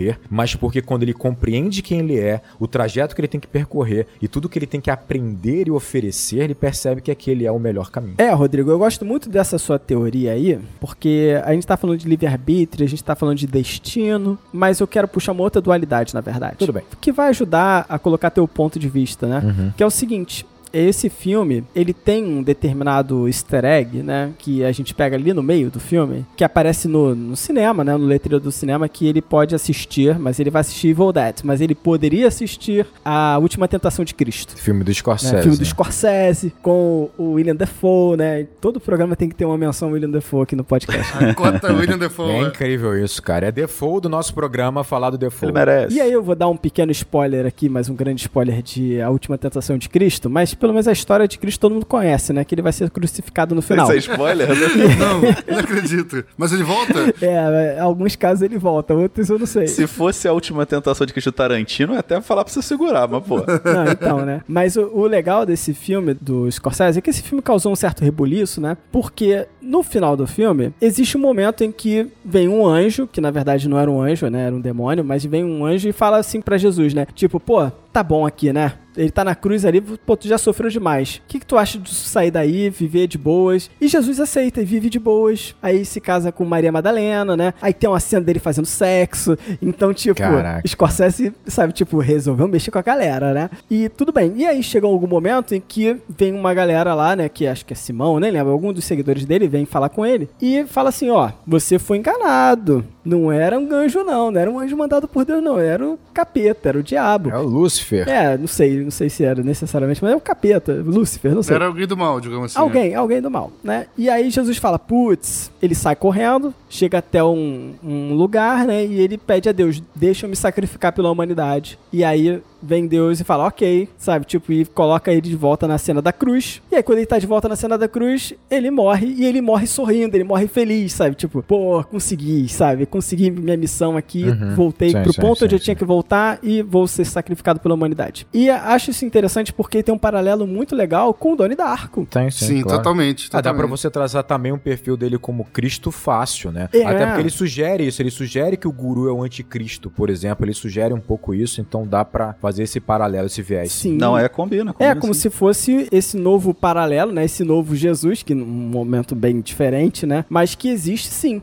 O bem, o mal ou não, sabe? Ou na verdade o Donnie Darko ele consegue estar tá permeando aquele meio termo e ele na verdade que é agora a pessoa que vai ser sacrificada pelo nosso futuro, né, pela nossa vida. E eu acho legal porque quando você vê esse filme é mais ou menos uma coisa que você falou, Rodrigo, em algum podcast que eu não lembro qual, talvez você lembre do episódio, mas você fala do bem e do mal e você fala do bem gerando mal e do mal gerando bem. Senhor dos Anéis. Senhor dos Anéis, Senhor dos Anéis. Eu acho que esse filme ele faz também esse trabalho, sabe? Por exemplo, a gente vai ver o Donnie Darko é, atacando fogo numa casa, mas essa casa é a casa do pedófilo e a gente não sabia que ele era pedófilo, ele tá simplesmente seguindo uma vontade dele. Talvez por raiva, talvez a uhum. comando de um coelho, Sim. né? Que pode ser o demônio, pode ser Deus, sei lá, sabe? Tipo, tudo bem. Mas ele seguindo aquilo e ele vai fazer uma coisa que necessariamente é ruim, né? Até descrita, se você pensar, pô, tacar fogo na casa de alguém, pô, um ato ruim, né? É um ato Mas ruim. que revela o pedófilo que cria o quê, né? Como se fosse naquela ideia da professora, a criação por meio da destruição. Sim, claro. Cria claro. justiça. Cria um ato de justiça que é a justiça pegar o pedófilo, né? E a mesma coisa com o colégio. Ele inunda o colégio, é um ato de rebeldia, né? Mas que cria o amor dele, né? Que é quando ele se aproxima da Gretchen. Sim, sim, sim. Gretchen. Isso.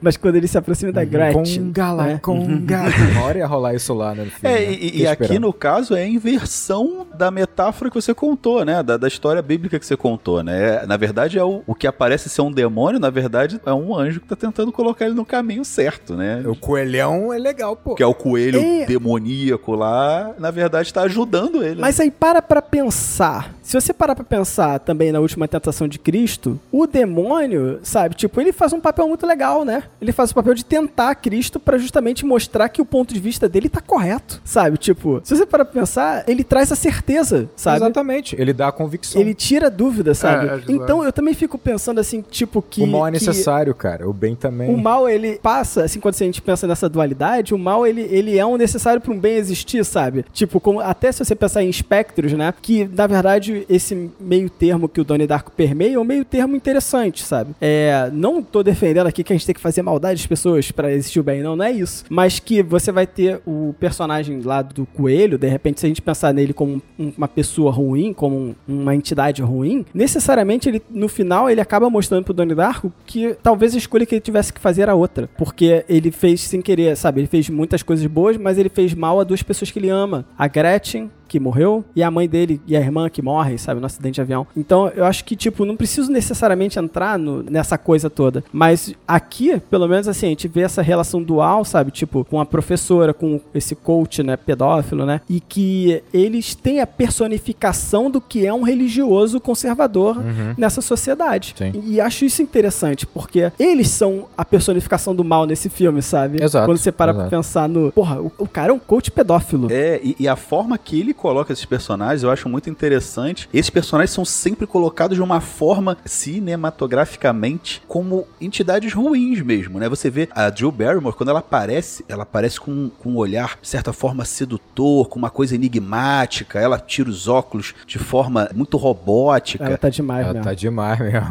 O professor, ele, ele tem algumas coisas por trás ali que você não, não entende muito. O professor de, de física, né? Ele tem algumas questões por trás que você... É. Ele passa para ele um livro ali, ó, em segredo. Ele é o bonitão do plantão médico. É, pode ter. Essas pessoas, elas têm uma coisa por trás, assim, né? Elas têm um, uma aparência maligna, né? É, parece que tem segredos a esconder sempre, né? Tem um ar assim de É, segredo. porque É a sociedade vê elas dessa forma, né? Muitas vezes. Enquanto isso, a professora bonitinha, que tá lá ajudando os alunos, banindo o livro, né? Fazendo o melhor pela sociedade, ela não, ela é vista como uma pessoa pura, ela é vista como uma pessoa boa, só que no fundo ela tá defendendo o pedófilo. Ela tá botando uma pressão absurda na filha dela pra ser uma coisa que a gente nem sabe se a filha dela quer ser, Sim, sim, vendendo ali Uhum. aquele grupo de, de meninas, criando situações, ela gera a demissão da professora. Então, o próprio eh, coach lá, né, o Red Pill lá do, do- que vende o, o curso, ele, ele também, né, cara? E, pô, e o Patrick Swayze é muito bom pra esse papel, né? Que ele é a cara do mocinho, né? A cara do. Muito do- foda. Ele é o estereótipo do mocinho. É, é, é. E o próprio Donnie, o Donnie tem essa, essa figura, assim, meio dark, assim, meio, né? Ele, ele é noturno, ele tá sempre. Meio darko. É o Donnie Dark. Donnie É, Dark. o diretor não é muito sutil, né? Uhum. Mas é, ele tem essa coisa assim, os ombros dele estão sempre pra baixo, ele tá sempre te olhando, né, de, com a cabeça baixa, assim, né, de, de rabo de olho, como se diz. Então, é, ele tem essa imagem também negativa, assim, at- atrelada a ele. Quando a né? pessoa não encara outra no olho é porque tá devendo alguém, né? Se fez alguma coisa errada. Essa é, o, É, é a interpretação exatamente. comum. Mas né? é engraçado que você realmente, você jogou a bola aí pra minha pauta. Eu acho que a minha teoria, ela parte de uma frase dele que ele fala pra terapeuta. Ele fala, a verdade é que no fim, nós vamos estar sozinhos. É o que a, a, a senhora, a avó, fala com ele, né? E isso é interessante porque isso tem um paradoxo muito louco, né? Tipo, você, no fundo, você está sozinho. Se você tem a sua jornada num viés materialista ou espiritualista, você está sozinho. Todo o seu processo emocional, de amadurecimento, é seu, cara. E no final, você vai estar sozinho. Se você pensar no viés espiritualista, você tá mais ainda. Porque você vai ter várias encarnações, teoricamente, sua jornada é individual. Você vai ter, sim, pessoas ao seu redor, vamos pensar dessa forma, né? Espíritos que encarnaram com você, não serão todas as vidas, você estará nesse processo sozinho. Só que o que é interessante é que isso é uma contradição, um paradoxo, que ainda que o processo seja completamente individual, interno, você tem um caminho para essa busca, para esse amadurecimento. E esse caminho são os relacionamentos. O mundo e o meio e as relações, eles são um espelho para você. Deveria ser, na verdade. Porque é quando você enxerga esse espelho que está nos outros, é que você vai olhar para dentro de si. Nunca é o contrário. Então, quando você olha o estereótipo, por exemplo, daquela da professora conservadora, aquela pessoa, ela é o raso do raso do raso do raso da religiosidade e que eu sei que é extremamente perigosa. E que acontece que tem muito. É o máximo do reducionismo. Reducionista, É o exatamente. máximo do reducionismo e é muito fácil viver dessa forma, porque é mais fácil você lidar com essa simplicidade. Quando você entra no viés do Doni Darko, cara, buscar qualquer tipo de consciência que vem através de algum tipo de conhecimento é buscar angústia, é você quebrar equilíbrios que você tinha antes, é você quebrar verdades que você tinha. Isso traz angústia, isso traz confusão. O Doni Darko tá confuso o tempo inteiro, mesmo que ele esteja no processo de amadurecimento, de crescimento.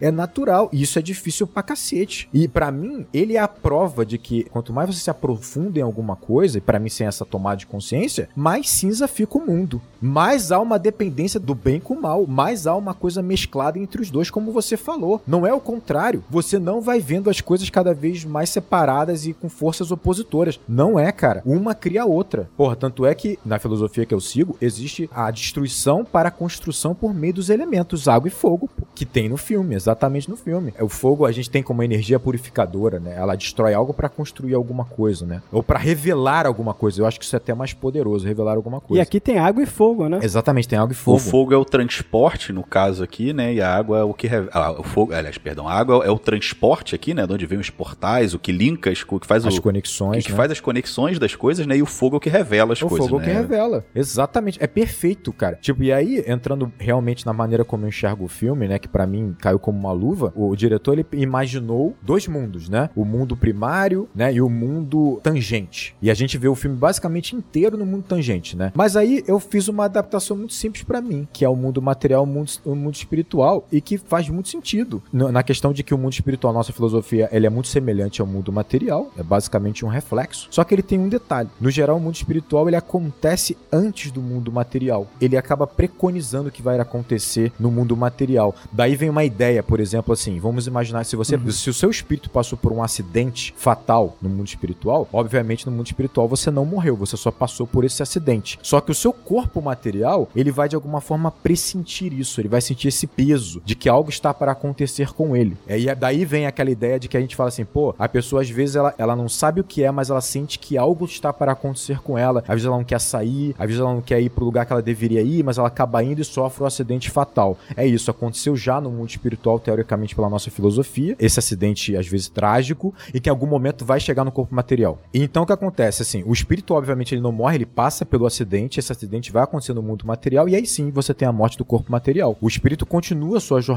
sem o corpo encarnado no mundo material. E pra mim, o Doni Darko, ele teve a morte dele, o acidente dele no mundo espiritual. E existe uma, uma ideia de que quando você passa por um acidente muito trágico e muito inesperado, que é o fato de uma turbina cair no seu quarto enquanto você dormia, eu acho que não há nada mais inesperado do que isso, imagino eu. Você não teve uma doença que você foi compreendendo que você ia morrer e tal. Acontece muito na nossa filosofia de que o espírito ele fica, ele não aceita a morte, ele não compreende a morte. Foi tão inesperado que ele não aceitou, ele não conseguiu digerir esse acontecimento e ele fica perdido, né? Ele fica, às vezes ele fica preso àquela dor e àquele sofrimento, às vezes ele continua tentando viver como se nada tivesse acontecido. E para mim foi o que aconteceu com o Donnie Darko. Não tem como não ser spoiler, mas é mais ou menos o conceito do sexto sentido, é isso? Pode ser, tem a ver. Não sei se pode ser spoiler. Só pra ficar mais Mas claro. tudo bem, tem mais de 20 anos o filme. É, até mais de 20 anos, já demos esse spoiler também, já avisamos. e Ah, tal, é? Já? beleza. Então, pra mim foi isso. O Donnie Darko ele passa por esse acidente no mundo espiritual que vai vir a acontecer no mundo material, mas não aconteceu ainda. E ele simplesmente ignora. Ele acha de fato que ele não aconteceu isso com ele. O ponto é, na nossa filosofia, né? Você vai ter que ter, vamos dizer assim, espíritos que teoricamente estão numa situação de mais consciência do que ele, que vão ajudá-lo nesse processo para que ele consiga compreender o que aconteceu, para que ele continue a jornada espiritual dele sem essa revolta, sem essa angústia ou sem esse entendimento de que ele teve a morte material dele naquele momento. Então, no caso aqui do filme, seria o coelho. Aquele coelho macabro, cada um tem o mentor espiritual que lhe cabe, né? Cada um tem o mentor espiritual que merece. Caraca. Então assim, você tá falando de um, de um adolescente revoltado, é, e é muito importante, o filme deixa muito claro isso, né? Ele é muito grosso com a mãe, ele é muito grosso com a irmã, né? Ele tá completamente revoltado, angustiado e meio perdido, e ele vai ter esse De mentor. repente, alguém que ele ouviria, né? Se fosse um anjo, se fosse uma coisa com outra forma, talvez Acho ele que não... não teria nem acesso a ele, né? não chegaria lá. É, e, e por essa teoria, né, as pessoas também que estão junto com eles, professores, a própria vovó morte, eles também estão ali para encaminhar as coisas, né? Exatamente. Também colocar ele no. Acontece no... exatamente isso. Tipo É assim, bem, bem interessante. Vamos assim, né? interessante. Os espíritos que de alguma forma têm uma afinidade com essa pessoa, e aí eu digo espíritos também que estão encarnados, que estão vivos no mundo material, como no filme. Eles vão interferir na sua jornada direta e indiretamente para que você consiga passar por esse processo de aprendizado que pro Donnie Darko é muito importante naquele momento. Compreender que ele morreu. Só que o que é interessante é o seguinte, o coelhão, ele vai fazer de tudo para direcionar o Donnie Darko para aquele processo, de uma forma bem arbitrária, dura, porque talvez seja a única forma realmente que o Donnie Darko vai obedecer. É apocalíptico, né? Daqui a 28 dias vai acabar tudo, não sei o que tal. Né? É isso, cada um tem a maneira como precisa. O que eu acho maneiro é que assim, aí entra no que o Fábio falou. Para que ele tenha, ele obtenha a consciência de reconhecer que ele está morto, né, que ele passou por esse acidente, para ele poder continuar a jornada dele de crescimento, ou seja, poder vir a encarnar de novo e tal, ele precisa amadurecer espiritualmente, evoluir. Ele tá no estado de confusão completa. Para fazer isso, teoricamente, existe só um único caminho. É você, entre aspas, vou botar de uma forma bem figurativa aqui, ter atos, né, benéficos para outras pessoas, ter atos de bondade. E aí que tá, ele entra num processo de missão de receber pequenas missões que vão ajudá-lo nesse processo para que ele vá começar a limpar, vamos dizer assim, esse espírito confuso que ele tem. É, que é isso, é uma troca. Nesse processo ele amadurece e ajuda outras pessoas nesse processo. É assim, é porque assim, ele dá um tiro na cara de uma pessoa no meio desse processo, né? Ele dá um tiro na cara da pessoa no meio desse processo. Não sei se funcionou muito bem. Ué, é o que eu falei. Cada um está na, na- vamos dizer assim, na região. Eu acho que é muito claro como as missões que ele vai receber tem muito a ver com quem ele é. Aham. Mas você percebe, olha o que está acontecendo com o Donnie Darko ao longo do filme. Ele deu um tiro no olho do cara lá que é bizarro. Mas, cara, ele tá visivelmente mais gentil com a família, Aham. mais companheiro. Ele tá apaixonado pela namorada. E ele vai desenvolvendo exatamente um olhar completamente diferente para as relações. Completamente diferente para a humanidade. Ele tá amadurecendo. Ele deu o tiro no olho lá do, do coelhão, mas ele tá amadurecendo. Do Frank. Eu não vejo o filme de forma tão diferente de você, na verdade, não. Olha, Rodrigo, assim. que Só que pra mim, o filme, ele é basicamente sobre esse, realmente esse processo de amadurecimento dele. Esse processo de amadurecimento da psique dele. A teoria do lado mais ficção científica aqui da coisa, começando, né? Pra mim, a gente tá num universo aqui cíclico. Eu concordo Sim, com, sim, com o Gabriel sim, nesse sentido. A gente tá num universo cíclico, aconteceu uma falha no sistema ali e a gente precisa corrigir essa falha. E a partir daí você começa um ciclo pra corrigir essa falha, né? Pra tentar resolver esse problema que foi criado. Como a gente re- tenta resolver esse problema? Aí eu passo pra uma perspectiva, Fábio me corrija se eu falar alguma besteira, Olha, de como ah. funciona o machine learning. Caraca, Essa vamos não- lá. Eu não esperava, não. Que é uma técnica de inteligência artificial.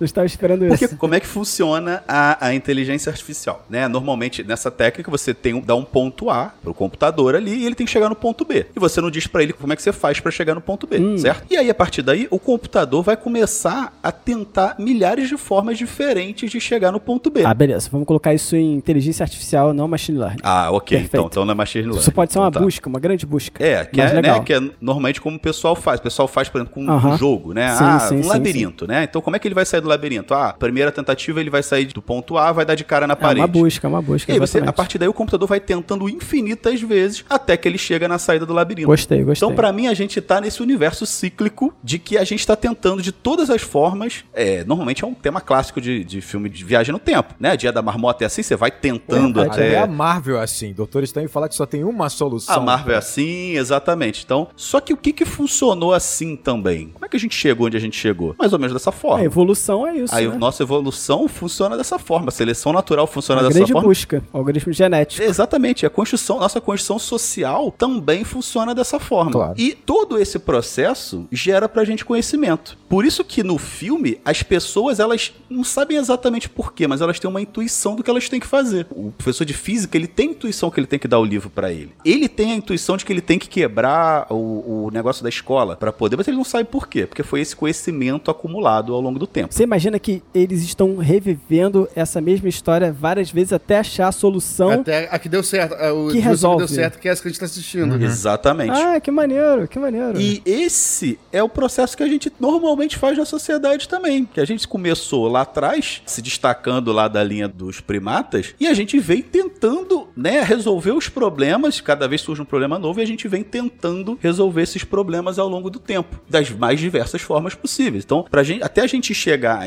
entender que plantas a gente pode comer ou não hoje, a gente precisou passar por isso. Muita gente morreu no caminho, né, provando e tal. E hoje em dia a gente já tem um conhecimento científico muito mais avançado. A gente tem outras problemáticas para resolver. E aqui, essa, esse conhecimento acumulado, para mim, ele tá acumulado nessas pessoas que encaminham o Doni. A professora que ali é mostrada dessa forma maligna, maléfica, sim. Calma qual professora? A Kit ou a Drew Barrymore? A Drew Barrymore. Ah, tá, A beleza. Drew Barrymore, da forma que ela aparenta, né? Daquela forma ali, como a gente já comentou, Uhum. daquela forma mais dark ali, né? Da forma... Manipulando os alunos. É, é, libidinosa. né? É, exatamente. Um conceito de um demônio feminino que a gente tem, né? Clássico, Uma né? sucubus. Então ela tá ali passando conhecimento pra ele. E a trajetória do Donnie é muito ditado por essas pessoas. Total. Pela família dele, pelos pais, ou seja, pessoas mais velhas, pessoas que, que têm conhecimento, pelos professores, a área acadêmica, né? Os, os ensinamentos que a gente vem coletando enquanto sociedade e pelo uma cientista, né? Tem uma cientista que é a vovó Morte lá. Então ela passa pra ele conhecimento também. Pra mim, o conceber e a gente às vezes pensa muito nossa história da perspectiva individual e a gente às vezes entende, acha que, que a nossa história tá sendo escrita pra gente, só que na verdade ela tá sendo escrita coletivamente. Essas pessoas que estão ali colocando a gente no caminho certo, tentando fazer a gente dar certo, fazendo a gente tentar resolver os problemas, né? Que o problema dele, do Doni imposto, era passar dessa fase, né? Era amadurecer. Então, passar dessa fase da adolescência, ela foi encaminhada por essas pessoas, que aparentemente surgiram na vida dele de forma aleatória, numa coincidência de destinos que colocaram ele ali. Mas não, na verdade elas fazem parte de uma construção coletiva que foram encaminhando ele para o melhor caminho, entendeu? Então, ele chegou no final ali por causa dessas pessoas. Essas pessoas não estão ali, assim, ao meu ver, né, Rodrigo? Discordando de você, não estão ali por um destino ou porque estava escrito dessa forma. Sim, elas estão ali porque elas estão construindo essa sociedade junto com a gente. Uhum. E no momento que ele entende que ele, no final, ele morre, é uma morte do indivíduo, digamos assim. Uhum. né? Ele entende que ele faz parte de um todo. Não, eu acho que sempre tem, tem muito a ver. Essa questão, por exemplo, de destino, essas coisas assim, se você pensar, esse emaranhado que você está falando, ele, de alguma maneira, ele vai existir na teoria espiritual, né? Porque se você pensar que, na verdade, pra gente, as encarnações são grandes acordos, não existe um senhor velho guiando quem encarna, quem não encarna e quem faz o que quer fazer. São grandes acordos. E eu venho com o meu predestino de- e destino. Meu predestino seria um checkpoint importante que eu deveria passar, que provavelmente eu vou passar, mas não é certo. Não é certo. Agora, são acordos, são coisas que eu abertamente me propus a passar por isso, né? Por algum motivo.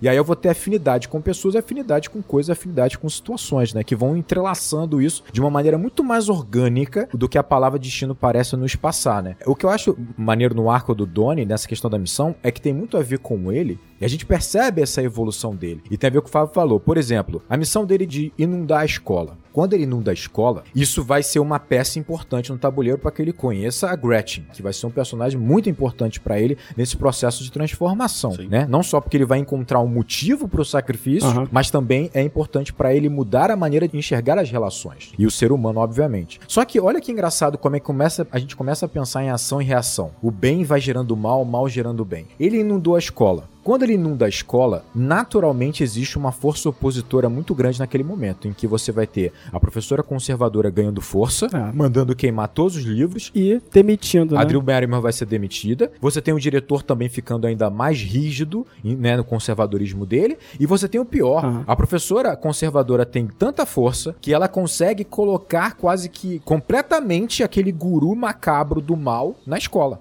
Então, a impressão que dá é que o ato do Donnie fortaleceu pra caramba, entre aspas, o mal que há naquela escola, naquele microcosmo. Só que isso também tem a ver com essas contradições maneiras, porque é natural, né? E eu vou colocar de uma forma bem quadrinhos aqui, né? Que, né para que você possa solucionar o mal, que você possa lidar com o mal, você tem que tirar ele do fundo e colocá-lo na superfície. E esse processo dele sair do fundo para a superfície, naturalmente, num primeiro momento, vai dar força a esse mal. Então, se você enxergar aquela escola com um microcosmo que tem um lado muito sombrio ali, ele foi para a superfície que aconteceu nessa superfície? Você tem uma professora ultra conservadora que tem muito poder ali, mas que começa a se mostrar claramente a pessoa que é. Então, por exemplo, a mãe do Doni começa a perceber quem é aquela mulher com mais clareza. Uhum. Né? O Doni percebe mais quem ela é e começa a ter força para confrontá-la. Porque eu acho também, Rodrigo, complementando o que você está falando, é o mal, nesse contexto, às vezes, que a gente está colocando, ele muitas vezes é revolucionário. Você fugir desse ciclo Sim. é um ato revolucionário. E isso, às vezes, é visto de forma muito negativa pelas pessoas, né? E é por exatamente, isso que o, o, Frank é o diabinho que fica ali falando, cara, pô, exatamente. vai além. A gente conseguir dosar, ouvir o Frank falando e fazer, né, o que a, o que a gente tem que fazer é um claro, é, claro. é o ato de amadurecer, né? Exatamente. Essa escolha de palavra do, do Caio justamente de é como um ato revolucionário, né? Porque a revolução ela passa justamente por esse processo de destruir é, para construir, que é exatamente toda a temática do filme, sim, que é sim, abordada sim. nas aulas, que é abordada no próprio o filme em si, né? Que ele tem que destruir é, a vida dele para a sociedade, a sociedade florescer. Tá sempre dentro dessa dinâmica. E aí entra também justamente toda essa a questão política que a gente abordou no início, né? De sobre um conservadorismo e sobre algo que seria mais progressista ou, ou que estaria destruindo alguma coisa, né? Em última instância, talvez é, revolucionária, sabe assim, e né? pra deixar claro, né, Gabriel? A gente tá falando aqui revolucionário num contexto de oposto a reacionário, ou seja, você quebrar ou manter o status quo, né? De destruir para construir, justamente. Não, então, mas eu acho que reforça o que vocês estão falando, porque esse movimento de forças opositoras, a gente coloca como bem e mal, mas isso é só uma forma de você enxergar isso, obviamente, né? Porque é isso, é um ato de destruição e reconstrução o tempo inteiro, né? Teoricamente, o ato do Donnie, que é uma missão dele, teoricamente, para amadurecer, é uma missão para que ele cresça, parece um ato, como o Fábio falou, um tanto questionável. E que vai gerar o fortalecimento, entre aspas, desse mal que há naquele meio. Porque você percebe, parece, para mim, o, o Donnie, ele é uma força de limpeza daquele aquele meio. Ele tá ajudando a limpar aquele meio de alguma forma, né? Tanto é que ele, quando ele chega naquela menina que ouve, que fica usando os fones, no início do filme, o Donnie, ele tem uma postura bastante é, reprovável, sabe? Tipo, ele é assim com a irmã, ele defende essa menina meio, meio mais ou menos quando os amigos dele é, são meio grosseiros com ela, ele defende meio se esquivando. É, ele se defende meio se esquivando, mas esse processo da jornada do herói dele, que vai amadurecendo ele, vai tornando ele também mais determinado frente aos desafios, frente ao que ele tem que enfrentar. Tanto é que na escola, ele é uma força de limpeza dessa escola, uma força purificatória, vamos colocar assim, que ele chega para ela, tira o fone e fala: "Você vai ter um ambiente melhor para você daqui a pouco". Ele fala isso para ela. O que, que ele tá dizendo ali? Isso aqui vai ficar melhor. E ele é uma dessas forças, só que ele vai ser uma força condizente com quem ele é. E ele é o Donnie Darko, Sim. um adolescente revoltado. Então assim, a água é isso. Só que aí você percebe, o guru em evidência, ele começa a ser questionado. A professora, esse conservador em evidência, forte, começa a ser questionada. O Donnie Darko começa a ganhar força para questionar essas forças opositoras. E quando ele recebe a missão de queimar a casa dele, ele nem refuta. Ele só vai lá e queima. E o ato de queimar aquela casa, como a gente falou,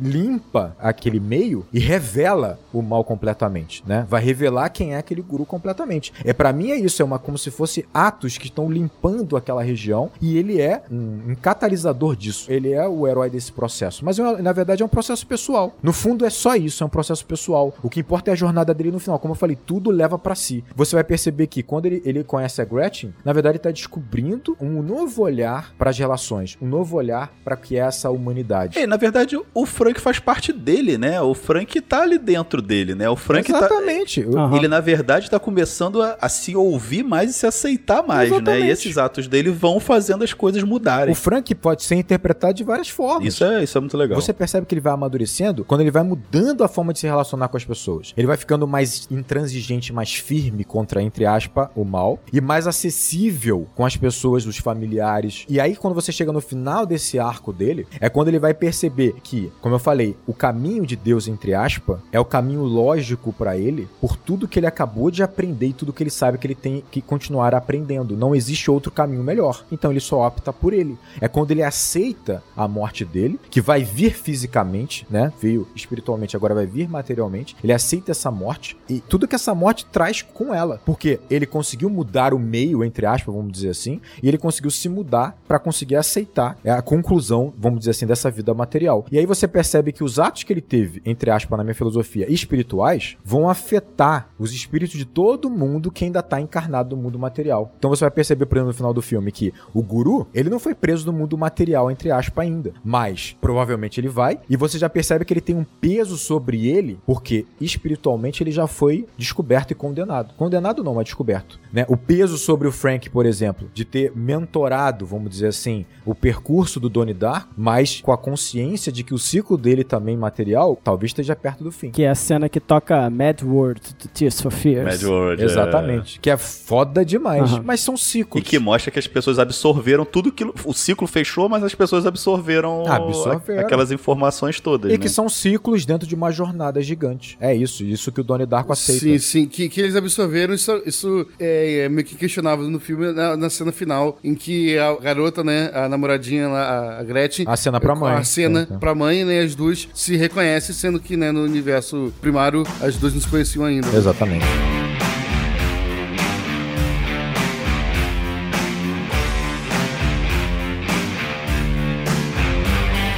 Agora, vocês colocaram porra, os pontos de vocês, a teoria de vocês. É, eu coloquei a minha, que eu gosto muito particularmente. Tudo bem. é bíblica. Manda pro Kleber Mendonça. Manda pro Kleber Mas, de qualquer é. forma, eu acho que a gente precisa aqui trazer também esses bastidores do diretor, de como ele viu o filme depois que ele fez o filme. Elaborou a teoria e aí ele explicou o filme. Até para entrar em contraponto ao que a gente está colocando, vamos lá, né? A gente tem que trazer a visão do, do diretor, né? Não, então, só para esclarecer, o diretor ele não sentou e explicou literalmente qual é a teoria do filme. Ele, na verdade, fez um segundo filme, que é uma versão do diretor, e fez um livro, né, Gabriel? Sim. Gabriel leu, que ele mostra trechos do livro lá do que a, que a vovó Morte colocou, né, do, do livro que ela escreveu. Sim. E aí, com base nisso, né, uma das teorias que já se tinha ficou mais clara. Exatamente. Isso, na verdade, é uma conjectura que as pessoas fizeram. Não é literalmente o que ele falou, mas é, que, é o que deixa mais claro Sim. Né, da, da teoria. Então, ele escreveu, né, realmente ali para servir de base para ele, e anos depois ele publicou aquele livro que o professor de física entrega, né, pro Donnie Darko, que foi escrito pela vovó Morte, né, o Filosofia da Viagem no Tempo. É, é, engraçado porque esse livro, ele é escrito mesmo, o livro que ele publicou é escrito mesmo pela vovó Morte, parece ali uma dedicatória, porque a vovó Morte, ela, antes ela era freira, né, o filme fala, né, que ela era freira tal, e teve, de repente, acontecer algo na vida dela que ela mudou, né, é, subitamente de vida e virou professora de física tal, né, e aí o livro começa com dedicatória dela, as irmãs e tal, tal, tal, e aí é um livro,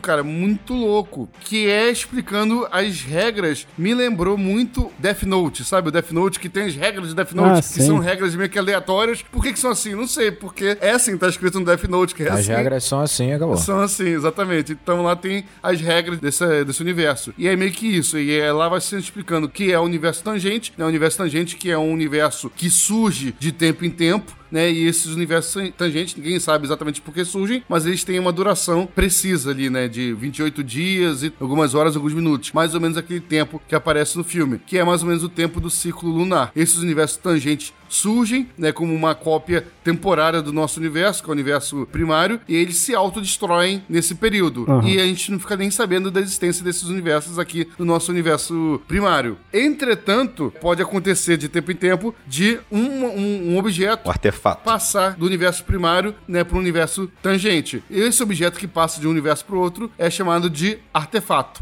né, ou artefato né? E normalmente ele é feito de metal, metal. de água ou metal, né? Ou uma mistura de ambos. E, e, aí tem vários exemplos nesse livro de históricos de coisas que já foram artefato, como a ponta de uma flecha, uma espada de um cruzado, etc e tal, sabe? Que foram artefatos que passaram em outras épocas. E quando esse artefato chega, né, no mundo tangente, no universo no tangente. universo tangente, né? Ele é recebido por um, um receptor, uma pessoa que é chamada de o receptor, que ninguém sabe exatamente por que aquela pessoa é escolhida como receptor Aí que começa a doideira, né? Mas esse receptor, ele, juntamente com a missão de levar aquele objeto de volta pro universo primordial, ele recebe superpoderes, né? E ele tem poder de controlar, conjurar fogo e água, é, força, telecinese e tudo mais. Mas ele tem superpoderes, de pra fato. completar essa missão. Não, exatamente. Assim, o objeto, ele tá duplicado. No caso, nesse filme aqui, né? O objeto, ele é a turbina do avião, né? Que tá duplicado no universo é, original e no universo tangente, né? O que que acontece? A turbina do avião caiu do universo original original e por uma fenda, né, foi pro universo tangente. Então no universo tangente tem duas turbinas de avião. A do avião mesmo que tá lá, né, no, no aeroporto e aquela da turbina que chegou do nada, que apareceu do nada. Essa duplicidade, né, de, de objeto é um paradoxo que vai destruir aquele universo. Então, né, o receptor precisa, ele recebe esses poderes, né, de um jeito meio místico, de um jeito meio divino, depende da interpretação da pessoa, né, com o objetivo de levar aquele artefato pro universo original. E aí,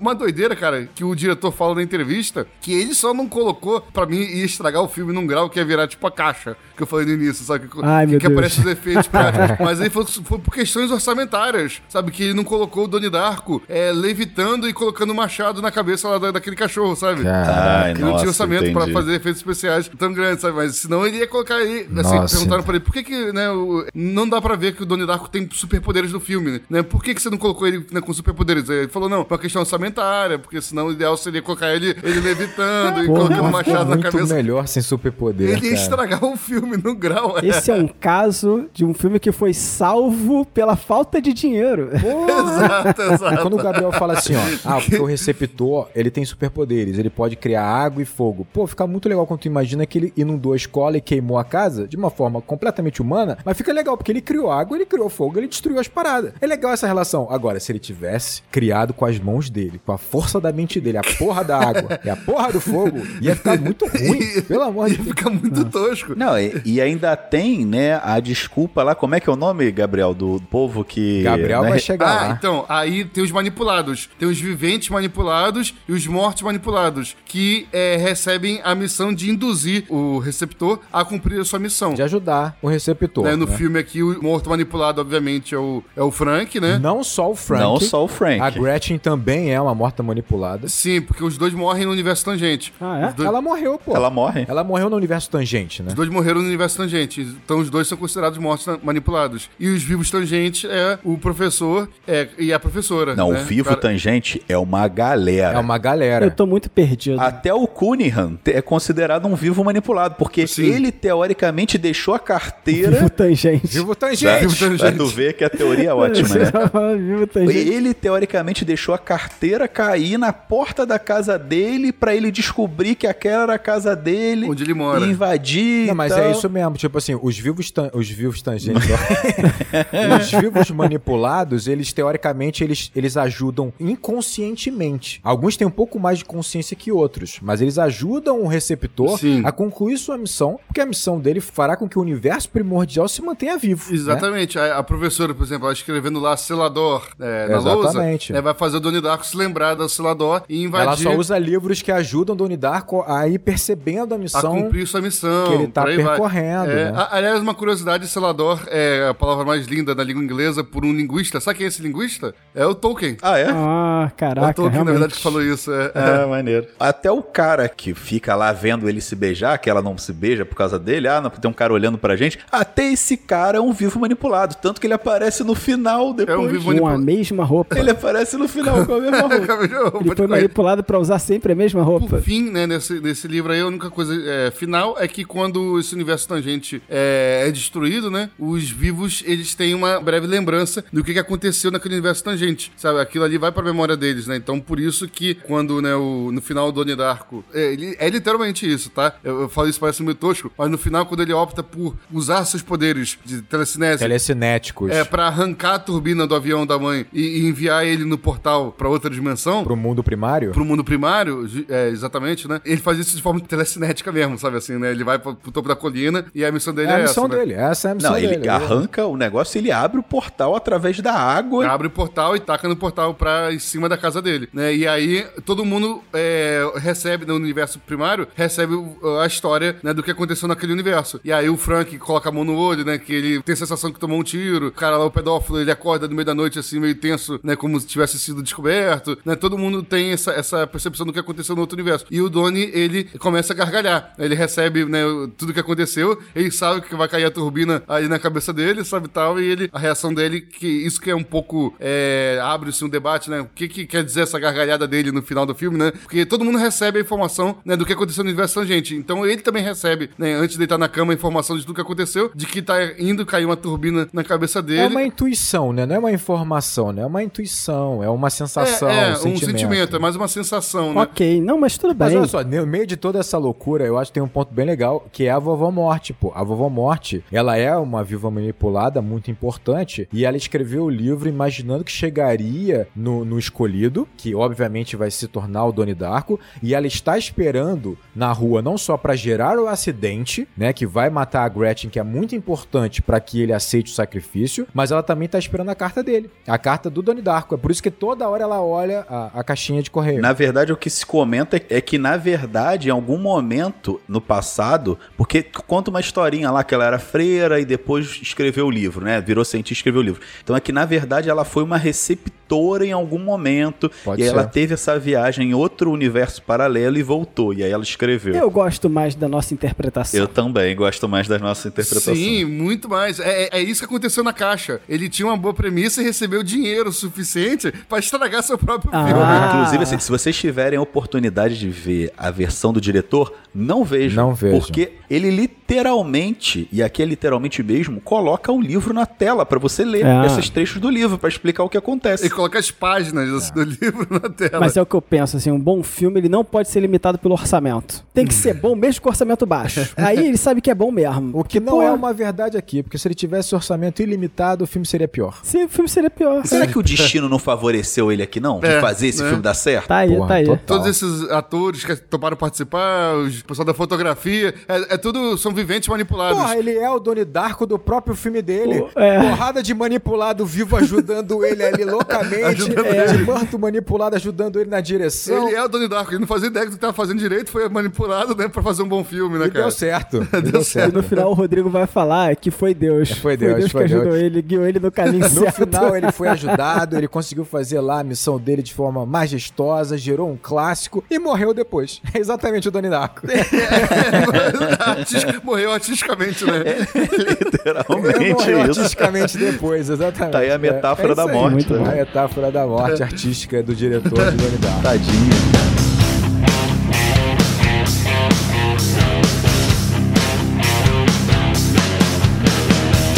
É isso, se você curtiu esse podcast, curtiu acompanhar a gente aqui, você pode continuar acompanhando as nossas discussões nas nossas mídias sociais. Então acessa o Enquadrando do Twitter lá em arroba enquadrando underline. Acessa no Instagram em arroba enquadrando underline oficial. Também acessa a gente lá no YouTube. Em breve teremos mais surpresas sobre projetos que vamos fazer. E se você quiser pode mandar um e-mail para contato arroba acaboudeacabar.com.br lá do nosso padrinho Gabriel Gaspar e acessar o Acabou de Acabar também. Olha né? só, o Daniel não tá aqui, mas tu tem que falar do TikTok também, que a gente tá lá arroba enquadrando underline oficial. Ah, é, a gente tem TikTok, arroba enquadrando oficial. É isso aí. Isso, isso, cara, é muito bem lembrado.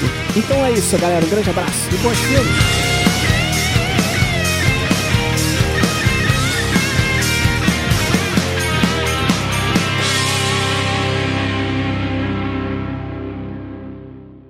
Ah, engasguei.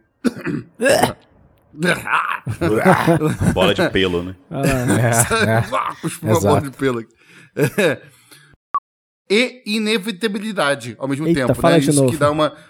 É, é o, o- a melancolia, né? É o, Que desde que o Kleber Ah. Mendonça compartilhou o tweet dele, falando de coisa religiosa, ele agora, todo filme tem uma teoria. Tudo, ele encaixa na agora, Bíblia tudo agora. ele, Ele agora é é tudo assim. ele quer encaixar com a Bíblia, ele quer encaixar na Páscoa, é isso. Mas eu, eu, eu sou um grande fã da mitologia católica. Olha isso aí, vamos receber hate na provocador, internet. provocador. Parabéns. Provocador.